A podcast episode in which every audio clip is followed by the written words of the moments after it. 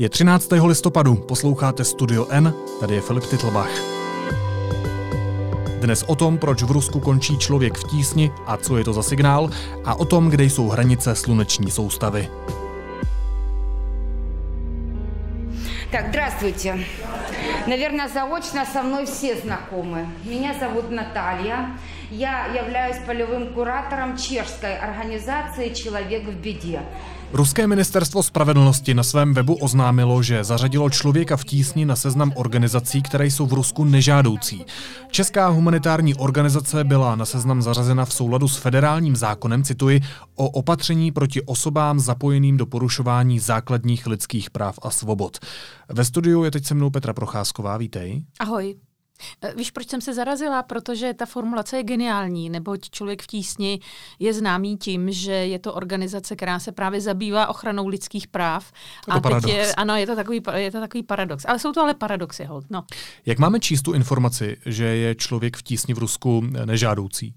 Uh, číst to máme tak, že prostě člověk v tísni je na řadě, je to 19. organizace, no. která byla uh, takto jaksi uh, charakterizována ruským ministerstvem spravedlnosti. Není to ojedinělý případ, je to prostě jenom jeden z řady. My jsme si toho všimli proto, protože je to česká organizace, hmm. velká a významná, uh, takže nás to zaráží, ale upřímně řečeno, když se nad tím tak jako hlouběji zamyslím, tak mě to nezaráží, protože den před člověkem v tísni to postihlo jednu z nejstarších lidskoprávních organizací organizací v Rusku, pana Ponomariova za lidská práva a e, zítra to postihne někoho dalšího, víš, hmm, takže hmm. z tohoto hlediska je to jenom v řádu věcí. Dobře, máme k tomu ještě nějaké další informace, kromě toho, z jakého důvodu tedy je nežádoucí, tak to je ten federální zákon, ale e, vyjádřilo se to ministerstvo ještě nějak podrobněji?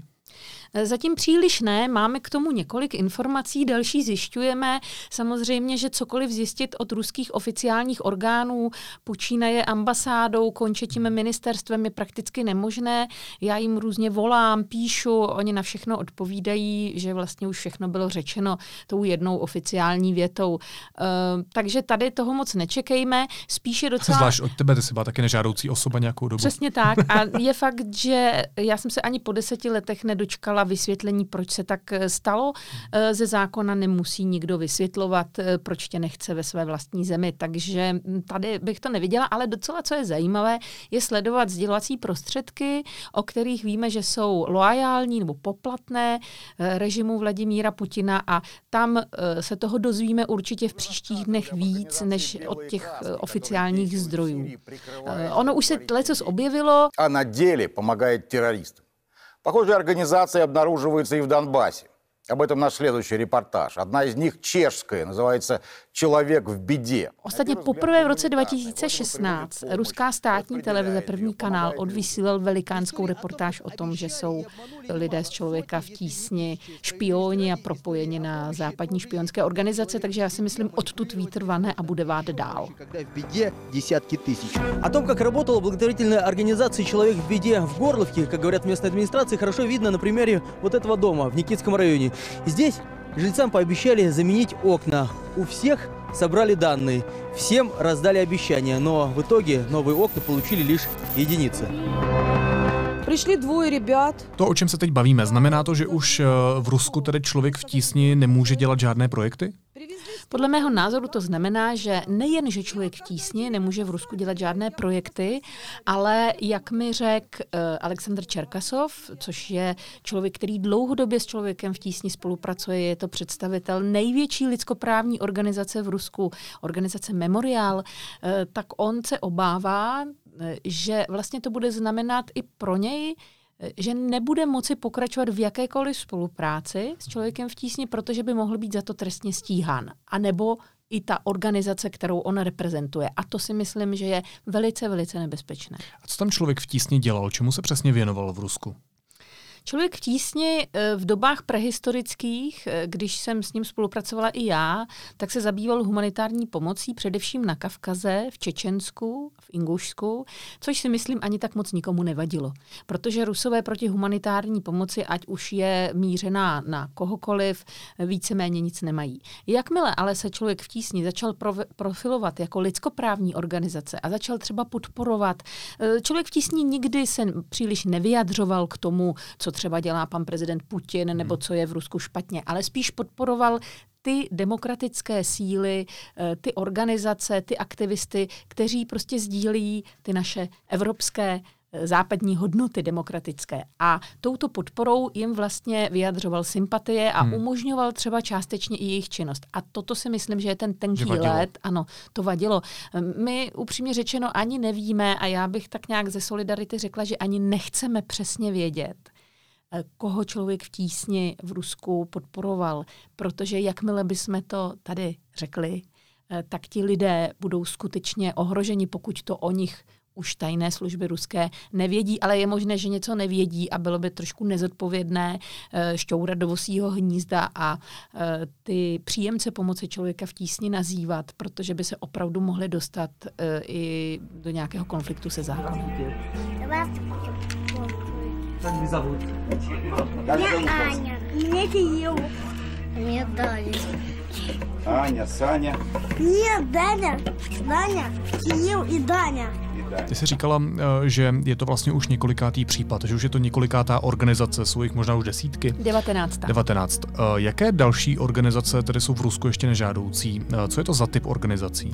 Jsou to všechno organizace, které se zabývají lidskoprávní tématikou a prakticky všechno organizace, které získávají granty na takovém tom mezinárodním poli. To znamená, že jsou financovány z nějakých mezinárodních zdrojů. V Rusku existuje ještě takový zajímavý institut, mimochodem on existuje i ve Spojených státech a to je, já tomu říkám, nálepka, žlutá hvězda. Hmm. Eh, pokud získáváš eh, peníze ze zahraničí, eh, tak se musíš veřejně prohlásit za zahraničního agenta.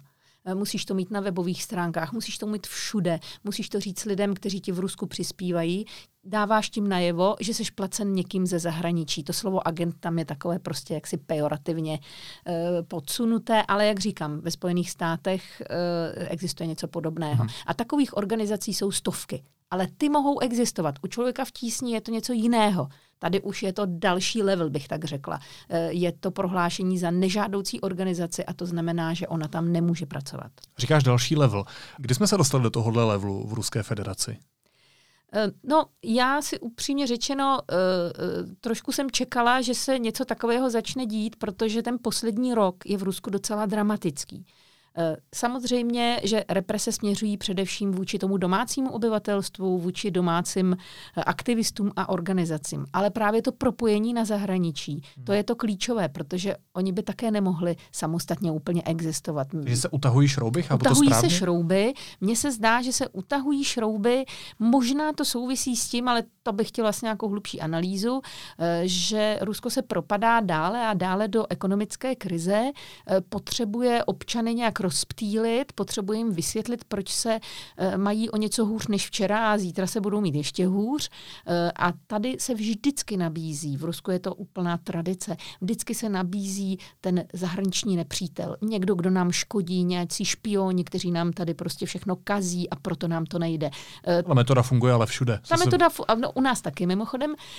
V Rusku je o to lehčí tuto metodu používat, o co tam je více sdělovacích prostředků, vlastně v područí Kremlu. Takže tam se vypouštějí tyto zprávy velice snadno a ovlivňují desítky milionů lidí. Možná ještě na závěr tě poprosím o takový krátký exkurs eh, do tamního stavu lidských práv. Tak to se taky velice zhoršuje. Problém s lidskými právy v Rusku existoval eh, vždycky. Od roku 1991 se s tím potýkáme, ale od nástupu Vladimíra Putina eh, k moci se ta situace zhoršuje. V poslední době eh, si myslím, že je to úplně extrémní, protože vlastně všichni lidé, kteří se snaží projevit nějaký jiný názor, než který spadá do toho oficiálního proudu, tak jsou nějakým způsobem persekuováni. A to je jedno, jestli si homosexuál, který chce mít organizaci a tam se združovat, nebo jestli si člověk, který který hlásá pro západní hodnoty, nebo jestli seš organizace, která bojuje proti policejnímu násilí nebo proti násilí ve věznicích. Hmm. To je úplně jedno. Jakmile vybočíš z toho, co je dovoleno, tak prostě bude nalezen nějaký mechanismus, jak ti zavřít pusu při nejmenším, anebo tě dostat do vězení. Vlastně by mě ještě zajímal postoj České republiky k tomu, co ty teď tady povídáš, protože ty jsi žila jak v Rusku, tak jsi žila i, i v České republice. A e, Česko bylo v těch 90. letech takovou baštou lidských práv, eh, navazovali jsme na Havla, to, co říkal a tak dál. Tohle eh, z mého pohledu už se úplně neděje, nebo nevidím, že by zákonodárci nějakým způsobem křičeli, eh, že se v Rusku utahují šrouby. Možná spíš naopak. Jak to ty vnímáš? bašta lidských práv je geniální výrok, to se mi líbí, to budu používat. Vnímám to tak, že ač nejsme prezidentskou republikou, tak pro Rusko je hlavní slovo vždy z naší strany slovo hlavy státu. Oni to tak vnímají. Prostě Putin se baví zase jenom s prezidentem. A z Pražského hradu, na místo, aby zaznívalo to, o čem ty si tady hovořil, tak zaznívá podpora Putinova režimu. E, když se pan prezident Zeman setká s panem prezidentem Putinem, tak si všimni, že uh, padají jaksi kritické, takové až pejorativní poznámky, například vůči novinářům. Novináři hmm. jsou jedna, jedna z, přesně tak, jedna z kategorií. V Rusku jsou novináři jedna z kategorií, která významně přispívá vůbec jen k tomu, aby se o lidských právech mluvilo nemluvím o tom, aby se, aby se bránila. Hmm. Takže e, z naší strany spíše to podpora toho režimu, spíše to utvrzování Putinova režimu, že jedná správně, a že se i v Evropě najdou lidé, kteří mu budou tleskat. Je to podle mě velice smutné, protože ta tradice boje za lidská práva, ať už jsou porušována kdekoliv, tak to si myslím, že tady je opravdu už vysí jenom na vlásku. Občas no něco to mě řekne... zajímalo, myslíš, že ještě vydrží? No občas něco řekne ministerstvo zahraničí, pan minister Petříček, občas zvedne hlas, ale jak říkám, jako nic samozřejmě nechci vůbec snižovat, jak si tu roli pana ministra, ale z hlediska Ruska je to nula. To z hlediska je, mezinárodního. Z hlediska mezinárodního, to ani bych neřekla, že je úplná nula, ale právě z hlediska Ruska je to hmm. nula. Protože no, pardon, Rusku... já ti přeruším, ale ono to vlastně funguje i u jiných států. Čína například taky ano, ostře ano. reaguje, když pražský magistrát něco řekne a z pohledu zahraniční politiky je to vlastně úplně jedno. Přesně tak, přesně tak. Je jasné, že i kdyby se tady Česká republika, všichni její politici snažili eh, křičet, že lidská práva v Rusku mají být dodržována, tak to s Ruskem nehne. Hmm. Ale to není argument pro to, aby jsme to nedělali. Naopak je to argument pro to, aby nás hlas sílil, aby jsme se spojili s jinými státy, které mají zájem na všeobecném dodržování lidských práv ve světě a aby jsme našli i jiné mechanismy, než jen na to, jak si slovně upozorňovat. Říká reportérka deníku N. Petra Procházková. Petro, díky moc. Hezký den. Teď jsou na řadě zprávy, které by vás dneska neměly minout. Činnost Česko-čínského centra Univerzity Karlovy byla k dnešnímu dni definitivně ukončena. Uvedl to ve svém prohlášení rektor UK Tomáš Zima. Cituji, v důsledku negativní publicity, která se na centrum snesla a významně jeho obraz poškodila, mohou zcela nešťastně a nezaslouženě utrpět i aktivity připravované fakultami UK, což považuji za velmi nešťastné a nežádoucí. Krajský soud v Brně na novo rozhodoval v části kauzy solárních elektráren na Chomutovsku. Sprostil obžaloby bývalou předsedkyni energetického regulačního úřadu Alenu Vytázkovou. Stejně rozhodl i u bývalé vedoucí odboru licencí ERU Michaely Schneiderové. Čínské zastoupení v Hongkongu vyzvalo tamní vládu k tvrdému zákroku proti protestujícím. Ty označilo za zločince a teroristy. Vláda a policie mají rázně zakročit silou a použít veškeré nezbytné prostředky. A v budově Filozofické fakulty Univerzity Karlovy pokračovala do dneška studentská okupační stávka za klima. Vysokoškoláci tak po vzoru středoškoláků protestují proti klimatickým změnám a za lepší ochranu životního prostředí. Stávka má trvat do dneška. Vedení fakulty povolilo během večera studentům ve škole přespat, což během dne odmítalo a mluvilo i o policii. Jaký vidíte smysl v této stávce? No myslím si, že univerzita by měla zaujmout nějaký jasný stanovisko ke klimatické změně, která se jako rozhodně děje děje. Ta univerzita by to měla akcentovat ve svém vystupování a, a vystupování veřejnosti a dalším věcem teda třetí role univerzity, jak se tomu říká. A proto jako je to měřený částečně na aktuální vedení univerzity. Jako největší hrozbu vnímáme klimatickou krizi, vnímáme to jako problém, který se musí začít řešit hned. Protest by měl vyvrcholit demonstrací na Palachově náměstí a pochodem k rektorátu Univerzity Karlovy.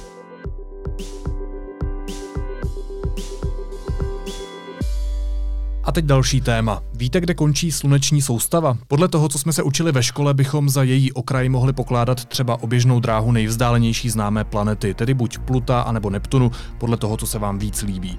Jenže tak to není. Vesmírné otázky teď budu probírat s Petrem Koupským. Ahoj a díky za pozvání. Petře, ještě než ti položím úplně jednoduchou otázku, kde končí uh, sluneční soustava, tak by mě vlastně zajímala otázka ještě bazálnější, a to kde končí vesmír. To je vynikající otázka.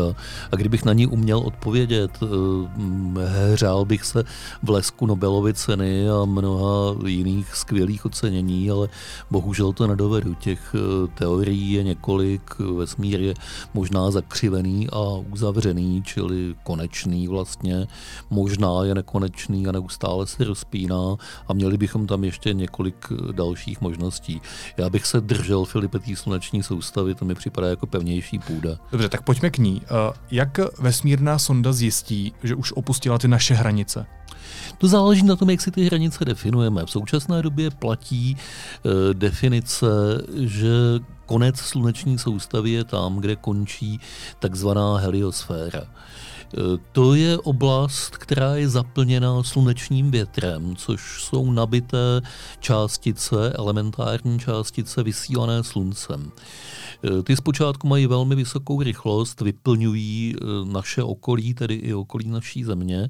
A jak se vzdalují od slunce, tak tu rychlost ztrácejí, hmm. protože proti nim působí tlak podobného větru částic, astronomové tomu tak říkají, pocházejícího z jiných hvězd. Až nakonec eh, dojdou eh, obě síly do rovnováhy a tam, kde té rovnováhy dosahují, tam se předpokládá, že je rozumné stanovit hranici sluneční soustavy. Kde to je?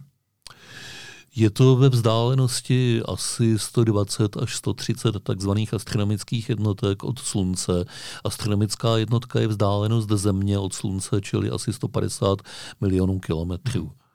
Mě by zajímalo, jak ten vnější prostor té naší soustavy vypadá, jestli si ho můžeme nějakým způsobem představit, jestli má nějaké barvy, nějaký zvuk, jinou teplotu, hustotu. My si dovedeme velice obtížně představit i to, co je 200 kilometrů nad námi, ten nejbližší vesmír. Takže tahle otázka je opět extrémně obtížná, zatím tam nebyl a jen tak brzy asi nebude žádný člověk, aby nám svoje pocity vylíčil. Rozhodně je to prostor, kde je velmi málo světla, což neznamená, že tam není žádné, je tam světlo hvězd, mm-hmm. včetně našeho slunce, které se ho tam tu jeví taky jenom jako jedna z hvězd. Dalo by asi trochu práce ho najít mezi těmi mnoha hvězdami. Pokud jde o prostředí, o jeho charakteristiky, jak by se člověk cítil, kdyby se tam eh, vydal na procházku ve skafandru. Je tam především eh, obrovská zima, poblíž absolutní nuly.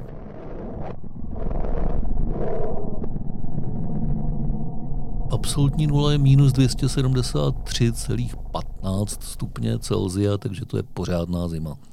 Vesmír je o maličko teplejší než eh, absolutní nula, o nějaké desetiny stupně. Eh, no a není tam plné vakuum, protože je zaplněno právě těmi elementárními částicemi protony, elektrony, jádry těžších atomů, které vysílají hvězdy. Je jich hodně málo, ale třeba pro velmi rychle se pohybující eh, kosmickou loď to stačí k tomu, aby ji mohli v dlouhodobém horizontu poškodit. Ty jsi říkal, že eh, člověk tam nikdy nebyl, možná ani v následujících letech nebo desítkách let nebude, ale byl tam přístroj. Eh, je tam několik přístrojů. Vědci pečlivě sledují dvě americké sondy Voyager 1 a 2, které právě teď dosáhly té oblasti, o které tady hovoříme, čili vzdálenosti nějakých těch 120-130 astronomických jednotek. Za jak dlouho tam dorazili? Trvalo jim to velice dlouho. Obě sondy startovaly v roce 1977, takže je to právě 42 let. Což je zajímavé číslo. Eh, což je zajímavé číslo pro každého, kdo čte sci-fi, eh, protože je velice dobře známo, že při nejmenším podle Douglasa Adamse je to odpověď na základní otázku života, vesmíru a vůbec. Well, you're really not going to like it. Tell us. The answer to the great question yes. of life the universe and everything yes. is yes. Is yes. 42. 42? Is that all you've got to show for seven and a half? Pojďme ještě k těm vzdálenostem. Eh, ty v tom textu píšeš, že měsíc, to znamená nejbližší nebeské těleso, je od Země eh, vzdálen asi 380 tisíc kilometrů a že to je poslední rozumná vzdálenost. Běžným dopravním letadlem bychom tam dorazili za dva týdny a něco, kdyby letělo po přímce, což uh, není úplně optimální v tom vesmíru. Ani to, ani to letadlo není optimální dopravní, dopravní prostředek. prostředek. Ale jakou dálku si ještě podle tebe dokáže lidská mysl představit? Já si myslím, že takovou, eh, kterou budou lidé překonávat, opravdu lidé, nikoli jenom přístrojové. To znamená, že přijatelnou vzdáleností je v tuhle chvíli vzdálenost k nejbližším planetám Venuši a Marsu. Eh, Venuše vzhledem k tomu, že to je žhavé peklo, asi nebude jen tak brzy navštívená. Mars se pokládá za reálný cíl pro nějakou budoucí vesmírnou expedici, ke které by mohlo dojít, dej dejme tomu do poloviny tohoto století. Hmm. Když se ještě vrátíme k té sluneční soustavě jako celku, tak eh, jak si ji mám představit? Asi to není úplně prázdný prostor, ve kterém obíhá těch pár planet kolem Slunce, o kterých jsme se učili ve škole, které jsem zmiňoval na začátku. Je dobré pro představu o sluneční soustavě vědět několik věcí. Eh, první z nich je, že víceméně všechny planety obíhají v jedné ploché rovině. Říká se jí rovina ekliptiky, což není úplně samozřejmé. Prostor je třírozměrný a mohli by Zdálo by se poletovat let, kde poletují eh, v rovině jednoho plochého disku, což dost usnadňuje vesmírné cestování. Eh, ta druhá věc je, že jak známe ty planety, jak jdou po sobě, Země, Mars, Jupiter, Saturn a tak dále, tak vzdálenosti mezi nimi se stále zvětšují. Čím, čím jsme u vzdálenější planety, tím je větší vzdálenost mezi tou předchozí a jí samotnou. Takže sluneční soustava je jakoby protažená do eh, vzdálenosti čím dál tím více. Eh, obyvatelé Prahy se mohou projít po stezce podél Vltavy, která vede eh, do Kralup a tam je model sluneční soustavy, sluneční stezka se tomu říká a mohou napjatě sledovat, když projdou kolem těch vnitřních planet až po Mars, jak najednou ty vzdálenosti jsou větší a větší. One. We have ignition and we have liftoff. Ještě by mě zajímalo, kam až stroje vytvořené lidmi dokážou doletět. Eh, ty, které si popisoval, to znamená ty, které opustili tu naší sluneční soustavu, jsou ty, které doletěly nejdál? Ano, to je omezeno dvěma faktory. Ten jeden z nich eh, spočívá eh, v tom, jak dlouho s tím strojem dokážeme komunikovat. Oni dokážou hmm. doletět v podstatě libovolně daleko. Pravděpodobnost jejich zkázy ve vesmírném prostoru je velmi malá. Čili ty sondy, o kterých jsme tady mluvili, Voyager 1 a 2, patrně poletí skoro věčně. Hmm. Je otázka, co znamená slovo věčnost, ale mohou letět 100 miliony let a směřovat někam do prázdného prostoru mezi hvězdami. 25 seconds into the launch all continuing to go well. Jsme ale hodně omezeni tím, jak dlouho s nimi dokážeme komunikovat, což je dáno životností baterií eh, v sondách. Musí mít elektrický proud, aby mohli vysílat a přijímat vysílání od nás. A tam zatím jsme se dostali někam k limitu 50 let. Takže stále ještě komunikujeme Takže s tou sondou, která je mimo. S těmi, o kterých jsme mluvili, stále ještě komunikujeme a nějakých deset let by to ještě mohlo vydržet, potom baterie dojde a bude konec. Ze sondy bude mrtvý kus dobře vychlazeného kovu letícího prázdným ledovým prostorem. Tady možná ještě záleží na tom, jak bude vyspělá technologie. Předpokládám, že dneska už je vyspělejší než před 42 lety. To znamená, že asi i ty baterie budou výkonnější, ale uh, pořád takzvaně čas nepřekonáme, takže ten člověk, který vynalezne tu sondu, tak už se nemusí dožít toho, kam až bude komunikovat. To rozhodně ne. NASA teď zvažuje projekt čeho si, co se má jmenovat mezihvězdná sonda Interstellar Probe. Není ještě rozhodnuto, že ten projekt se uskuteční. Pokud se uskuteční, tak bude skutečně mnohogenerační plánují eh, bezpilotní kosmickou loď, která by mohla vydržet na cestě 200-300 let. To se zdá být v současném okamžiku limit dosažitelných technologií. Ani taková sonda ani zdaleka nedosáhne nejbližší hvězdy, k tomu by potřebovala mnohem delší dobu. Říká vědecký redaktor deníku N. Petr Koupský. Petře, díky moc. Já děkuji za pozvání. A na závěr ještě jízlivá poznámka. Pan prezident Zeman bude 30. výročí 17. listopadu slavit 16. listopadu. Novoroční projev loni pronesl na Štěpána. Mohli bychom si v téhle zemi nějak sladit kalendáře? Naslyšenou zítra.